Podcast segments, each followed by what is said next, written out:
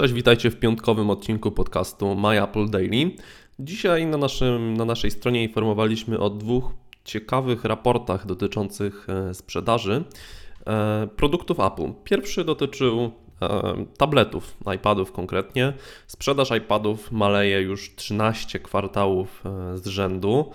No i chyba jakiś naprawdę bardzo udany produkt musiałby zahamować ten trend, bo generalnie cały rynek iPadów spada.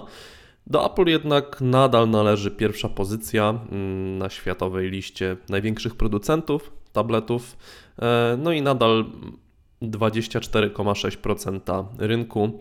E, ja przypomnę tylko, bo ostatnio informowaliśmy Was o wynikach finansowych Apple za drugi kwartał fiskalny, czyli pierwszy kwartał kalendarzowy tego roku. Apple sprzedało 8,9 miliona iPadów. Jeszcze w tym samym okresie ubiegłego roku było to 10,3 miliona, czyli no tendencja spadkowa jest jak najbardziej wyraźna e, i dotyczy w zasadzie wszystkich producentów poza Huawei'em, który, u którego sprzedaż wzrosła o 31%. Huawei no, ma powody do zadowolenia, tak przechodząc zgrabnie do e, drugiego tematu bo jego pozycja w Chinach bardzo, ale to bardzo się umacnia. W tym przypadku akurat jeżeli chodzi o smartfony.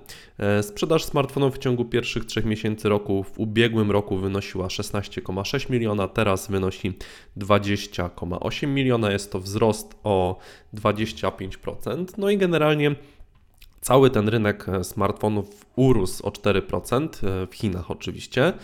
E, i najbardziej na tym zyskało Oppo i Vivo, czyli chińscy producenci. Oppo e, zaliczyło wzrost o 81%, bardzo, bardzo duży. Vivo o 60%, Huawei, tak jak już mówiłem, o 25%.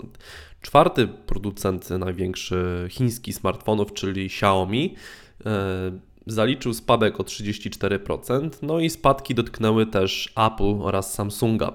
E, Apple jeszcze rok temu miało trzecią pozycję, e, jeżeli chodzi o sprzedaż e, w Chinach, zaraz właśnie po Huawei'em i Xiaomi. No teraz spadło na czwartą pozycję, spadek o 15%, natomiast olbrzymi spadek, naprawdę olbrzymi, bo aż o 60% zaliczył Samsung. Jeszcze w zeszłym roku Samsung sprzedał w pierwszych trzech miesiącach roku 8,7 milionów swoich smartfonów. Teraz tylko 3,5 miliona. Niewykluczone, że modele Galaxy S8 i Galaxy S8 Plus odmienią coś tutaj w tej kwestii i zwiększą popularność smartfonów Samsunga właśnie na chińskim rynku. No ale też trzeba mieć na uwadze pewne napięcia polityczne e, między Koreą Południową a Chinami, które mogą mieć jakieś znaczenie e, także na to, po co sięgają konsumenci. E, także dla Apple są to i zarówno pierwszy, jak i drugi raport no, są raczej niekorzystne, bo i tutaj pozycja na rynku tabletów nieco się zmniejszyła e, i również jeżeli chodzi o smartfony.